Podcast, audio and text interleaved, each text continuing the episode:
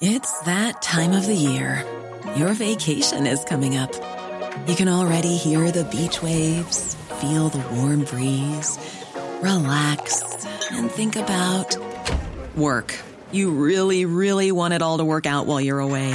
Monday.com gives you and the team that peace of mind. When all work is on one platform and everyone's in sync, things just flow wherever you are. Tap the banner to go to Monday.com.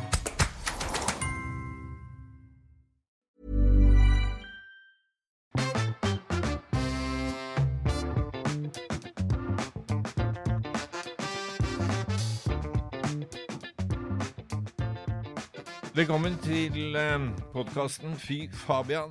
Vi har eh, sviktet litt og ikke levert eh, på riktig tid eh, en uke eller to nå. Og det er rett og slett fordi at når man har så lite å gjøre som man har under en pandemi, så får man ikke gjort noen ting.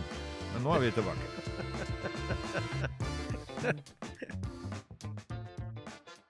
Da er det en glede for meg å ønske velkommen igjen til podkasten Fy Fabian. Og det er jo fy faen for en pandemi vi lever i. Eh, folk begynner å bli slitne. Eh, nå trenger vi hverandre ekstra mye. En, en liten telefon til folk som sitter alene, og en uh, oppmerksomhet kan uh, gjøre underverker. Vi skal komme gjennom det, men uh, nå begynner jammen å, å tære på. Derfor er det ekstra hyggelig i dag å få besøk av um, en jeg vil si Norges rauseste entusiast, nemlig Christian Ringnes. Eh, veldig hyggelig å ha deg eh, på besøk, eh, min gode venn. Du, jeg må jo bare si det, Fabian, at med en introduksjon som dette, eh, som jeg aldri har hørt maken til, så starter iallfall dagen på en god måte. Og så får, se, får, vi se hvilke intrikate spørsmål du kan stille meg etter hvert. Men det er jo mange som, som kjenner deg fra store taler fra åpninger hvor du, du liksom du, du, er trygg på scenen. Du, du behersker eh, rollen som den som, eh, som piffer opp folk osv. Men som barn og ung mann, det var ikke noe selvsikker gutt, det? Nei, vi kjente jo hverandre den gangen. Du husker kanskje han karen med den innsnørte boblejakken og eh, de hvite seilstøvlene og de hvite buksene midt på vinteren. Det var jo ikke akkurat noe candy for the eyes. Eh, og jeg var veldig usikker. Eh, du var jo en uh, iallfall utadtil eh, selvsikker, eh, meget populær mann. Jeg var vel akkurat motsatte. Forknytt, forsiktig og stort sett redd for alt som hadde med mennesker å gjøre, og stort sett uredd det meste annet.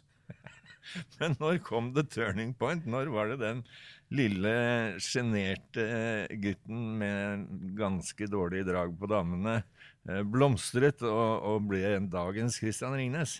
Eh, det var en gradvis prosess, men jeg tror to utløsende faktorer var nettopp det du sa. Eh, ønsket om iallfall et visst drag på damene og alkohol. Uh, og jeg husker jeg holdt en uh, russetale uh, for russen, og oppdaget at det å holde tale, det var faktisk veldig lurt. For da ble jo damene litt imponert. Og det pluss et par glass med god Ringnes pils, det var nok til at jeg kom på den rette siden av meg selv. Og når jeg først hadde prøvd dette eh, med alkohol innabords, så var det ikke så vanskelig å ta skritt og prøve det uten alkohol innabords. Eh, og derfor så gradvis og sikkert eh, så ble jeg da det jeg fremstår som i dag. Eh, det viktigste hjelpemiddelet fikk jeg egentlig min, fra min far, eh, for han sa du skal bare tenke på én ting, og det er at alle andre de er kun opptatt av én eneste ting, og det er seg selv. Og i det øyeblikket du har det klart for deg, så blir det ikke så farlig lenger hva du gjør, eh, nemlig. Så, men så har, du, eh, så har du gjort mye, mye rart etter hvert. Eh, vi må innom eh, småflasker. Fordi vi fikk jo småflasker på fly og litt sånn forskjellige steder. Og noen av oss hadde jo en samling på Ja, jeg syns jeg hadde en ganske bra samling på en åtte, ti, tolv flasker, tenker jeg det ble til slutt.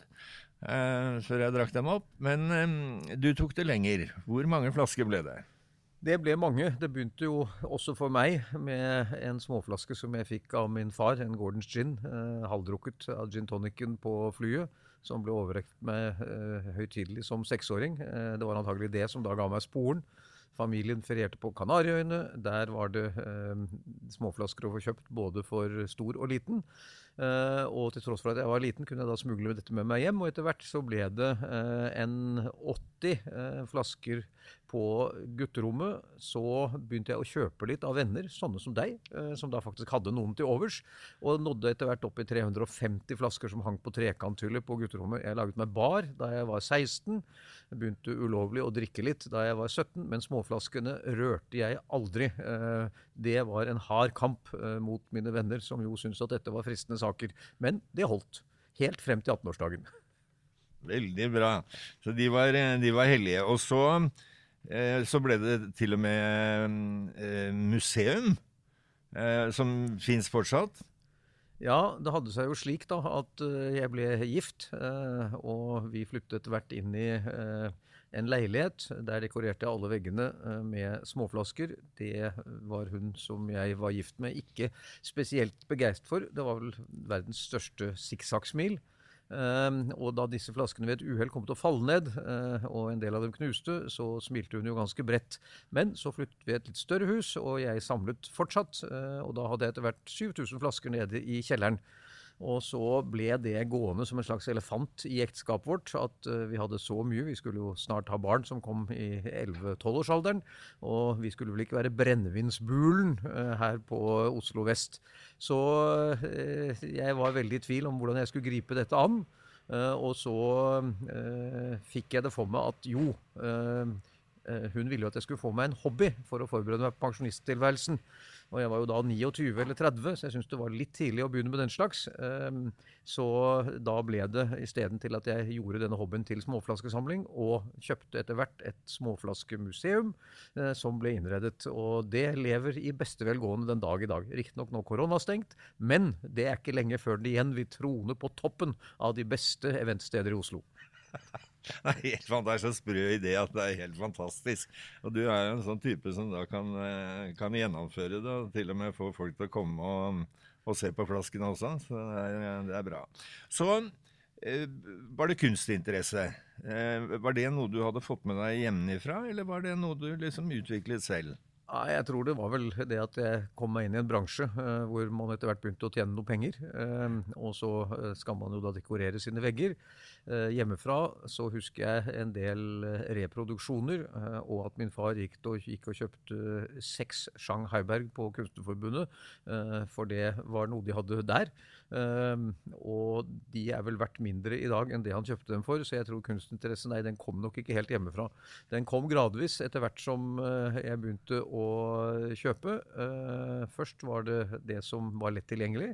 Det du kunne kalle for lesebokkunst. Altså det vi finner i lesebøkene fra barneskolen. De gamle norske klassikere. Og så etter hvert så ble det eh, en utvidelse i alle retninger. Men det var jo først da Ekebergparken kom opp å stå, planene om den tilbake på rundt år 2000, det var jo først da jeg ble interessert i skulptur. Og det har siden vært mitt spesiale.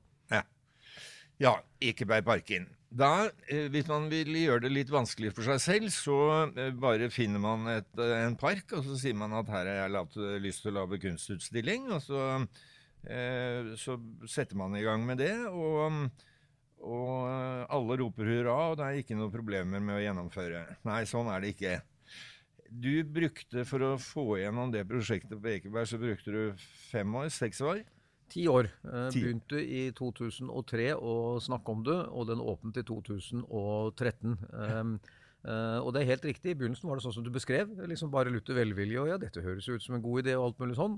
Men etter hvert uh, så kom jo naturverneren, uh, naturvernerne på banen. Det var kanskje ikke så rart. det var jo en reell diskusjon om dette burde ligge helt urørt, eller om man burde reetablere den folkeparken som alltid hadde vært der, men som var forfalt. og så kom jo da min fantastiske oratoriske begavelse da jeg begynte å snakke om at det skulle være en hyllest til kvinnen. en par park til Kvinnens pris osv. Eh, det var ikke så smart. Da fikk jeg ertet på meg ganske mange. Og så ble den da feminint inspirert, eh, eh, som jo var det jeg egentlig hadde ment. Og så var det mye med privat initiativ. Og hvorfor skal en halvgammel mann med dårlig estetikk ha Se bare på Småflaskemuseet, liksom. Ha noe i det hele tatt med utsmykningen av byen å gjøre.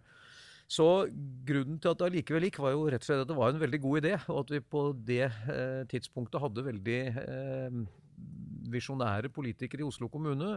Mange av dem var i partiet Høyre, men eh, den største hjelpen fikk jeg faktisk fra eh, SV. Eh, hun som i dag er ordfører, Marianne Borgen, var veldig for dette. Og det gjorde at det ble tverrfaglig politisk, og da kan man stå imot ganske mye motstand. Det blir nesten slik at jo mer rabalder det er, jo mer reklame, jo bedre vil det gå for parken etterpå. Og det er jo da også akkurat det som er skjedd. Det ble eh, forferdelig mye støy. Og jeg er jo sånn som hvis jeg får én tekstmelding, en negativ tekstmelding om at jeg er en idiot og det var dumt det jeg sa, og sånn, så, så blir jo jeg sånn eh, lei meg og trekker meg litt tilbake. Men, eh, men du sto han av. Du bare gikk på videre, til tross for det var ganske heftige uttalelser som kom mot deg. Ja, det kan du si, men det var jo ikke helt uventet. Jeg har jo holdt på i eiendom og kjenner hvordan temperaturen er i byggesaker.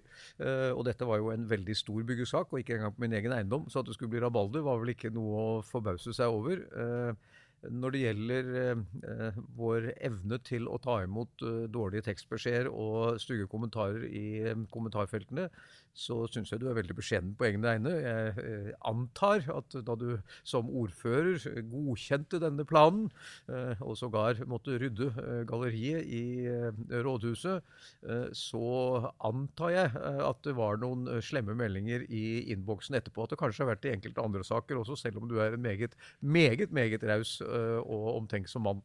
Så jeg vet ikke, Fabian. Hvis man tror på noe og mener det er riktig, så preller det vel av som vannet på gåsa men man hører jo på det som blir sagt, og prøver å innrette seg deretter. Og tenk i disse pandemitider hvor mange som har glede av den parken nå. Alt er stengt, bortsett fra parkene. Og det å kunne gå i Ekebergparken og, og nyte både kunsten og, og, naturen er jo en, en, gave til alle som bruker det. Så er det noen gang det har vært, vært virkelig vellykket, så er det jo, er det jo nå. Ja, for det er jo litt morsomt. Eh, selvfølgelig var parken mest besøkte første året etter at den åpnet, for da skulle jo alle se hva var nå egentlig dette for noe. Eh, da hadde vi over en million besøkende, eh, og så har det sunket jevnt og trutt til sånn ca. 700 800 000 i året. Eh, og vi teller jo ikke nøyaktig, men det vi teller er jo hvor mye søppel vi kjører bort. Og jeg kan da uh, få lov til å fortelle at det er 27% mer søppel som er kjørt bort i år enn det var i 2000 og, eller 2020 mot 2019. Så ja, parken blir brukt, og folk er glade der oppe. Det er jo bare en elendighet at ikke vi kan få lov til å ha Ekeberg-restauranten åpen. Ja. Det gleder vi oss alle til, det er mulig. Men du, i forbindelse med parken så laget du Eh, et sånt visningssenter i et hus. Og der eh, var det to doer. Eh, de må du fortelle om. Fordi de som var av de ivrigste kritikerne mot deg, det var Det var Lotte Lotte Sandberg i Aftenposten, eh, som da skrev en rekke eh, Hun var jo da kunstkorrespondent i eh, Aftenposten og skrev en rekke jeg vil si hatske innlegg. Hun kalte det for en overgrepspark og veldig mye annet rart. Og så var det Marianne Sunde, som var lokalt fra og illsint på prosjektet fra første stund. Ja, så det var Marianne og Lotte var de som var absolutt hissigst av motstanderne. Og doene ble hetende Marianne og Lotte. Og da var, jo, var, det jo sånn at Marianne og Lotte ble litt sinte, regner jeg med. Men det de ikke visste, det var at kjæresten til prosjektlederen din heter Marianne, og kjæresten din heter Lotte. Dette er helt riktig. og dette måtte jeg da også gå ut på Dagsrevyen, eh, for det var Marianne Sunde som var illsint og inviterte eh, NRK opp til Parken for å vise hvor forsmedelig dette var. Og da måtte jeg jo bare svare at dette var en eh, ren tilfeldighet, hvilket det selvfølgelig også var. Mens Lotte Sandberg tok det meget mer humoristisk. Hun sa jeg har lagt merke til at på de fleste toaletter og utedoer rundt omkring i vårt grisgrendte land, så finner man bilde av kongen. Og den tradisjonen har jeg ikke noe mot å være en del av. Nei, det var sporty. Det er mye bedre å ta det sånn. Ja, jeg syns de doene var festlige. Altså. Du måtte på Dagsrevyen til og med. Det er ja, morsomt. Det er veldig bra. Gode Christian. Det eh, var, ble sagt om Sigvald Bergesen eh, at han ga bort veldig mye penger, altså gamle skipsrederen. eh, til både det ene og det andre. Og til slutt så tror jeg det gikk litt i surr for han hva folk eh, spurte om penger til. Eh, så han, eh, det sies at han da sa til slutt at uh, han var fra Stavanger, at uh, jeg kunne jo godt ha gitt noen penger, men jeg orker ikke alle de takkekortene. og det har vel, har vel, blitt en del takkekort for deg også, sånn som du har, har skjemmet bort mange. Ja, men jeg må si jeg elsker dem hvert enkelt ett. Jeg syns det er hyggelig uh, at folk legger merke til det som blir gjort. Men hvis du tar et, et raskt anslag hvor mange hundre millioner tror du at du og dine firmaer har gitt bort til gode formål i løpet av din karriere? Det må bli et veldig grovt anslag. Eh, og så kan man jo spørre. Eh, det er jo noen ting som er ren eh, veldedighet, på en måte. Sånn som penger man gir bort til et godt formål. Eh, det er noe penger som er eh, til et godt formål som man selv er interessert i. Det kunne f.eks. være Ekebergparken. Eh, og så har du alle de tingene du gjør som er veldig bra, men hvor du også kanskje kan tjene penger på det. Sånn som f.eks. å kjøpe den gamle operaen og sørge for at det ble et vellykket folketeater der. Jeg trodde jo jeg skulle tjene penger på det, vi endte jo ikke opp med det, da. Så det ble jo faktisk litt veldedighet av det. Men hvis vi bare tar den delen som knytter seg til eh, ren gi bort-virksomhet, så er det jo også vi har gitt bort en del eh, aksjer eh, som da er blitt veldig mye mer verdt enn de var, som eh, driftssikkerhet for Ekebergparken. Så jeg tror faktisk Fabian, det er umulig å svare på spørsmålet, og derfor må vi gå tilbake til det gamle gode, og det er at veloppdragne mennesker snakker ikke om penger. Ja, Men jeg eh, det gjør et anslag jeg, og tenker at du har gitt bort i hvert fall eh, hvert fall 500 millioner kroner. Og mitt spørsmål er, når pandemien kom, angret du da? Nei, tvert imot. Det var jo godt å ha brukt opp på noe bra, istedenfor kanskje å se det gå mer i sluket. Uh, så det, det, det, var noe jeg lærte tidlig da jeg var styreformann i et selskap som ikke hadde helt ansvarlig regnskapsførsel. Det var best å drikke og spise opp pengene hvert år, sånn at det iallfall eh, hadde vært hyggelig underveis. Så jeg vil si at jeg sluttet meg da til dette. Nå ble det jo ikke noe dragsug som tok alt. Uh, heldigvis så var vel myndighetenes inngripen ganske sterk, men det var også støttetiltakene som fulgte. Så derfor så har jo de fleste av oss klart oss Eh, rimelig godt gjennom denne krisen, selv om vi er en god del fattigere enn da den startet. Eh, og jeg er veldig veldig glad for alt det jeg har gitt bort, og kommer ikke til å stoppe med det. Nei, det er bra. det er bra.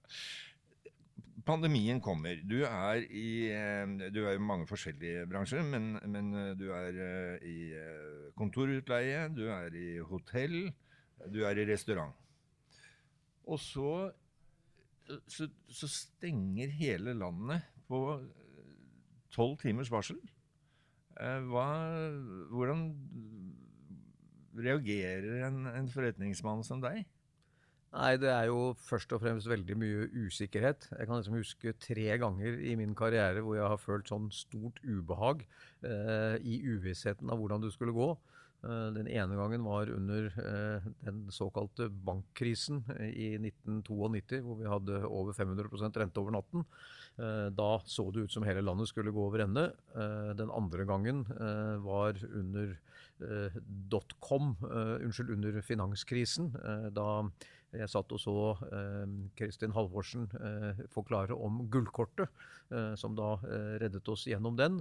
Og så var det under pandemien, da det plutselig ble klart at alt stengte ned, og ingen egentlig visste hvor farlig dette viruset var. Man trodde det var kjempefarlig, og vi så vel stort sett en forferdelig fremtid foran oss. Men sånn ble det jo ikke. Nei, det gjorde ikke det. Men det er jo det må jo være veldig rart når du liksom har, har hatt et, eh, et, konsern hvor du liksom har kunnet gå forbi Grang, se folk velte inn, komme med koffertene sine fra hele verden. Eh, det blir litt som 22. juli, hvor, hvor, eh, hvor, alle bare pakket og dro, og så sto alle rommene tomme. Og eh, har man har man en vare, så kan man jo ha den på varelager, men et hotellrom kan man jo, et tomt hotellrom kan man jo aldri ta igjen. Nei, den som hadde lært meg å selge eh, brukte netter som ikke er blitt brukt, eh, han skulle fått eh, en solid bonus hos oss. Det er helt riktig. Eh, dessverre er det også slik at det er ikke alle varer man bare kan legge vekk. Øl f.eks. er faktisk et ferskhetsprodukt, så det har gått utallige eh, tusenvis, millionvis av hektolitere i elver og vassdrag som man har måttet kaste på alle restaurantene. Men du har helt rett, det er ingenting som er tristere enn steder som er bygget for et publikum, og som er helt tomme. Og det aller tristeste det er jo at alle de menneskene som med glød og iver har lært seg å trofast betjent sitt publikum, at de faktisk mister jobben som en følge av det. Det er ikke morsomt. This Mother's Day, celebrate the extraordinary women in your life with a heartfelt gift from Blue Nile. Whether it's for your mom, a mother figure, or yourself as a mom, find that perfect piece to express your love and appreciation. Explore Blue Nile's exquisite pearls and mesmerizing gemstones that she's sure to love. Enjoy fast shipping options like guaranteed free shipping and returns. Make this Mother's Day unforgettable with a piece from Blue Nile. Right now, get up to 50% off at BlueNile.com. That's BlueNile.com. Hiring for your small business? If you're not looking for professionals on LinkedIn, you're looking in the wrong place. That's like looking for your car keys in a fish tank. LinkedIn helps you hire professionals you can't find anywhere else, even those who aren't actively searching for a new job but might be open to the perfect role. In a given month, over 70% of LinkedIn users don't even visit other leading job sites. So start looking in the right place. With LinkedIn, you can hire professionals like a professional. Post your free job on linkedin.com slash people today. Ja, er- det har vært beinhardt. Apropos øl som man må kaste. De de hadde ikke så lett, de som hadde importert eh, det ølet som heter korona. Tvert imot. Jeg tror igjen så er all reklame god reklame. Jeg har en følelse at det virkelig har tatt av. Jeg, men... jeg tror de måtte helle ut en god del. At det var vanskelig, vanskelig å selge, stakkars. Um, hvor lang tid tror du dette vil Nei, eller jeg skal spørre på en annen måte. Når, når pandemien er over, for den skal jo være over Spanskesyken tok to år, i 1916 til 1918. Ehm, så vi, vi, vi, må nok dessverre regne med at det tar noe lengre tid. Men når, når dette er over, tror du vi kommer tilbake til det gamle, eller har vi ikke så mye behov for å leie kontor fordi vi har hjemmekontor? Ikke så mye behov for å reise fordi vi ser at vi kan gjøre veldig mye på Teams? Eh, eller vil det bare ta noen måneder før vi er tilbake igjen? Nei, det kommer til å ta mye lengre tid. Og det kommer til å være normal vekst eh, i den underliggende virksomheten som gjør at man kommer tilbake på tidligere nivåer, kanskje i 2024-2025 eh, en gang. Eh, men du har helt rett. Eh, nå kan du si at eh, når det gjelder kontorer, eh, så vil det jo i prinsipp være mindre bruk for dem hvis mange skal ha hjemmekontor. Så har det vært sagt at man ønsker da litt større avstand eh, mellom de ansatte enn den sammentrykningen man har sett de siste årene. Pluss at du kanskje trenger en del spesialrom til Teams osv. som ikke er så lett å gjøre et kontorlandskap. Så kanskje det ikke blir så dramatisk, men at risikoen er på nedsiden, at det blir bruk for mindre kontorarealer, er vel sannsynlig. Og når det gjelder reising, eh, så er det vel kanskje slik at uh, turistreising kommer til å være enda sterkere. Uh, Iallfall uh, inntil Greta Thunberg-bølgen eventuelt slår innover det med stor kraft. Men folk vil jo reise, og det er sterk underliggende vekst i reisenæringen. 4-5% per år gjennom de siste 30-40 årene, så den trenden ligger der. Men forretningsreiser vil det nok bli noe mindre av. På den annen side kan det hende at folk når de først reiser, bor over natten for å nettopp få mer ut av det, den sosiale delen av å være i utlandet. Uh, og i så fall så er ikke det nødvendigvis så dårlig for uh, hotellene. Mm. Uh, så har du butikk. det er jo kanskje det markedet som blir hardest preget. for vi har jo vent oss til å handle på nettet. En tre til femdobling av Eh, veksttakten eh, i forhold til underliggende trend eh, i 2020. Og så vil vel det flate litt ut, men den trenden er jo der for å bli. Så mange butikklokaler kommer til å bli omdisponert. Det er jeg ikke noe særlig tvil om. Og så er det veldig fundamentale spørsmål. Det er sentrum versus periferi. Mm. Altså det er klart Hvis folk ikke egentlig kommer til å være så mye på kontoret, uh, og du ikke kommer til å handle så mye i butikker som du vanligvis har måttet reise til sentrum for å handle, hvor mange mennesker kommer da til sentrum? Uh, vil det være slik at det relativt sett blir mindre attraktivt enn uh, det som finnes rundt sentrum? Og der tror jeg the jury is still out. det er mange ting som kan trekke folk til et hyggelig sentrum, but we just don't know. Nei. Nei, og den diskusjonen om sentrum og det å kunne ta en bil en gang imellom, eller om alle eh, må, må handle møbler, hadde jeg nær sagt, og kjøre, ta trikken hjem, det, det, er jo en egen diskusjon. Men det er noen paradokser rundt dette med at uh, butikkene ser ut til å måtte, måtte reduseres ganske betraktelig. Fordi jeg syns det var hyggelig å gå i en butikk som, som en opplevelse. Og så syns jeg f.eks. du skulle kjøpe et par sko, at det var veldig praktisk å se om de passet i størrelse, eh, og om de var pene. Men nå så taster vi inn, eh, og så får vi det levert på døren. Eh, til og med sammen med avisen. Antageligvis i gal størrelse, sånn at vi bare stenger den der eh, pakken og setter på en ny lapp, og tilbake går dette. Og hver operasjon fordrer jo en dieselbil eh, til bare den pakken.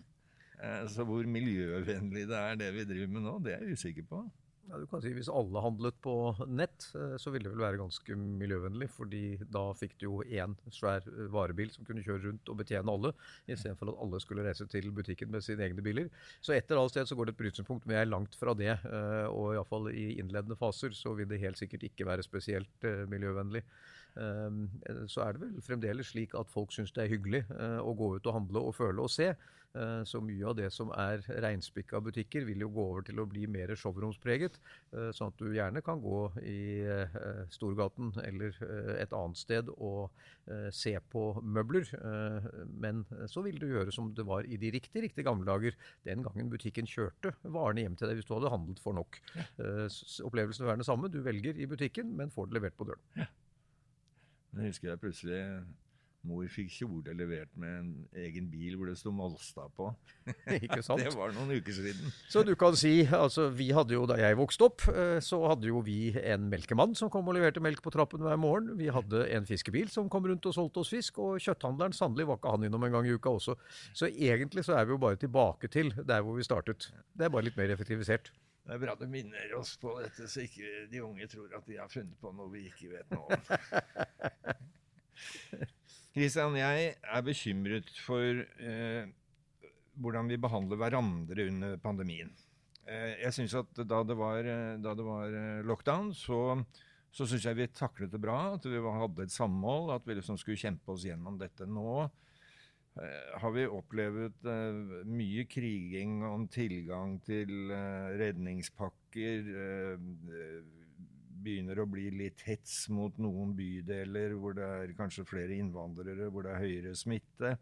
Um, vi, um, vi, vi, vi, er litt sånn Jeg tror vi begynner å bli såpass slitne at vi ikke helt klarer å oppføre oss. Hvordan er det i i, ditt miljø med, med, bankene som skal ha sine penger, og leietagerne som eh, vil ha redusert leie, klarer dere å gjøre dette på en, en dannet måte, eller har det begynt å bli skarpt hos dere òg?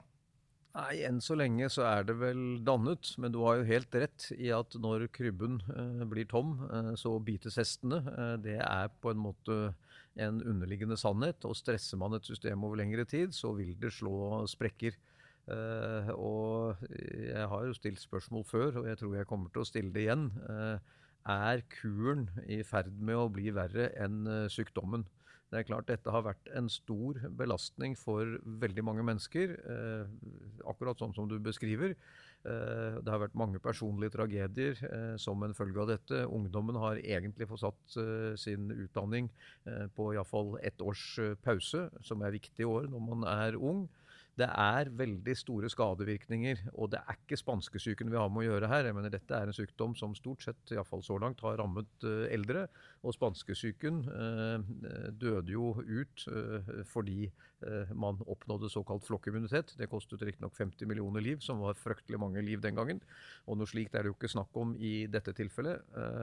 Men disse stadige nedstengningene for en sykdom som jo etter hvert har og de mest utsatte er blitt vaksinert. På et eller annet tidspunkt så må man jo bare akseptere at dette er en akseptabel helserisiko å ta, og la samfunnet få vende tilbake til normalen.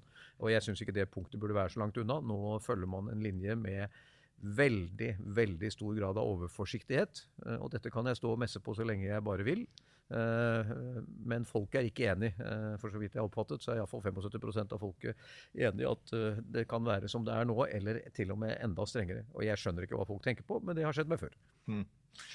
Du var innom de unge eh, hvis, vi, hvis, vi, tenker på hvor mye du og jeg utviklet oss i to-tre viktige ungdomsår eh, hvor, hvor, avgjørende det var å få prøve ut litt forskjellig. Eh, bli kjent med folk, eh, kanskje få en kjæreste, i hvert fall flørte litt. Eh, som, som var, det, var, helt nødvendig for, for, at vi skulle bli de vi er. Og, og jeg tenker på de unge i dag som, som mister det. ikke sant? De mister russefeiring, de mister opptaksfest på universitetet, de mister fadderuke altså You name it. Um, tror du de blir en generasjon som, som som, som savner noe som de ikke kan ta igjen?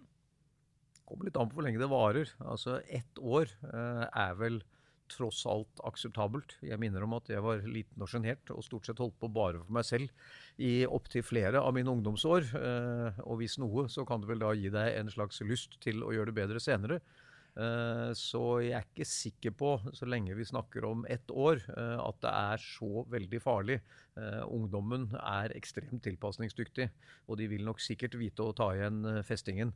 Men skulle dette liksom være begynnelsen på et ufritt samfunn, hvor folk ikke lenger kan få lov til å gjøre stort sett som de vil, så lenge de ikke skader andre, Uh, og det syns jeg jeg ser noen tendenser til. Så er det klart, da blir dette noe helt annet, uh, hvis vi skal være av på, ettersom hva myndighetene syns er forsvarlig oppførsel for tiden.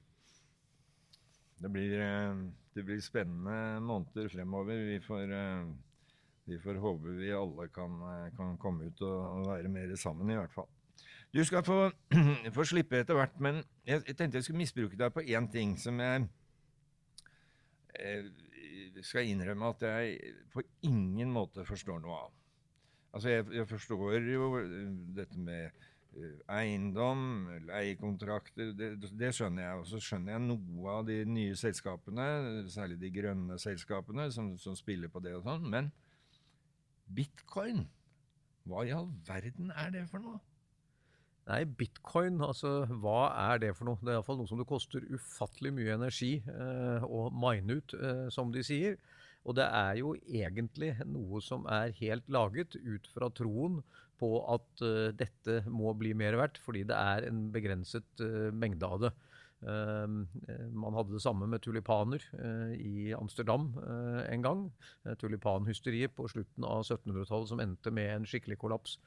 Eh, det som selvfølgelig er problemet, er at uh, hvis du har lyst til å ikke være overvåket av myndigheter til enhver tid, uh, så har du kanskje ikke lyst til å innordne deg et moderne betalingssystem hvor alle dine transaksjoner kan følges fordi de er identifiserte på kredittkort. Hvis man syns at man burde ha rett til å kjøpe ting som ikke myndighetene nødvendigvis skal vite om, så er det jo et behov for en type valuta som bitcoin. Og så kan du si at Hvis det foregår galt, så kan man alltid spore seg tilbake, men i utgangspunktet så krever det ganske mye. Eh, hvilket det jo ikke krever for noen myndigheter å gå inn og se på banktransaksjonene dine, eller hva annet de måtte ha lyst til å se på. Så jeg skjønner jo behovet for bitcoin. Eh, så skjønner jeg at det vil neppe bli en valuta som du kan betale skatt eh, og ansattes lønninger med. Men det vil nok komme seg inn. Eh, og så er jeg veldig spent på hvem denne eh, mannen med det japanske pseudonymet er. Eh, for det er klart det er noen som sitter på en 70-80 av verdens bitcoin-beholdning, og som vel nå har sett en verdistigning som gjør at de forsiktig kan begynne å veksle om i ekte penger. Det der er et flott pyramidespill. Men jeg har ingen bitcoin. Jeg skjønner ikke noe av det, jeg heller. Deep down og fundamentally. Og da holder jeg meg unna og ser at det har jeg sikkert, sikkert tapt masse penger på å holde meg unna. Ja, dette var veldig betryggende både, både for meg og for, eh, for, de som hører på, at um, dette er, er, noe vi ikke skal blande oss bort i, og ikke kommer til å forstå i noe fall. Så der ute, hold dere unna bitcoin. Gå heller på Christians restauranter og bo på hans hoteller når de åpner opp igjen, som vi håper er ikke om for lenge. Tusen takk for at du kom, Christian. Veldig hyggelig, Fabian. Takk skal du ha.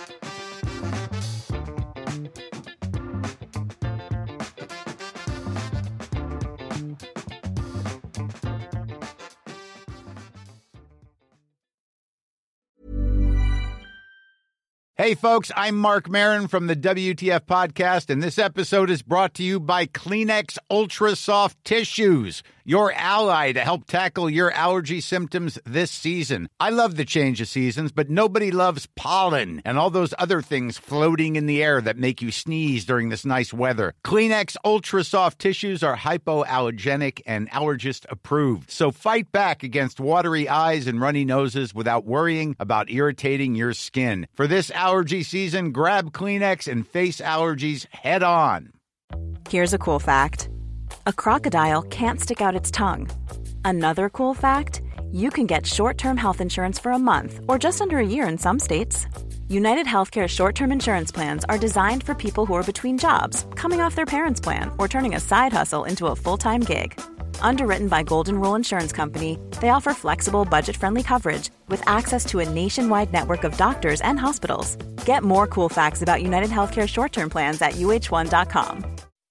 When you make decisions for your company, you look for the no brainers. If you have a lot of mailing to do, stamps.com is the ultimate no brainer. Use the stamps.com mobile app to mail everything you need to keep your business running with up to 89% off USPS and UPS. Make the same no brainer decision as over 1 million other businesses with stamps.com. Use code PROGRAM for a special offer. That's stamps.com code PROGRAM.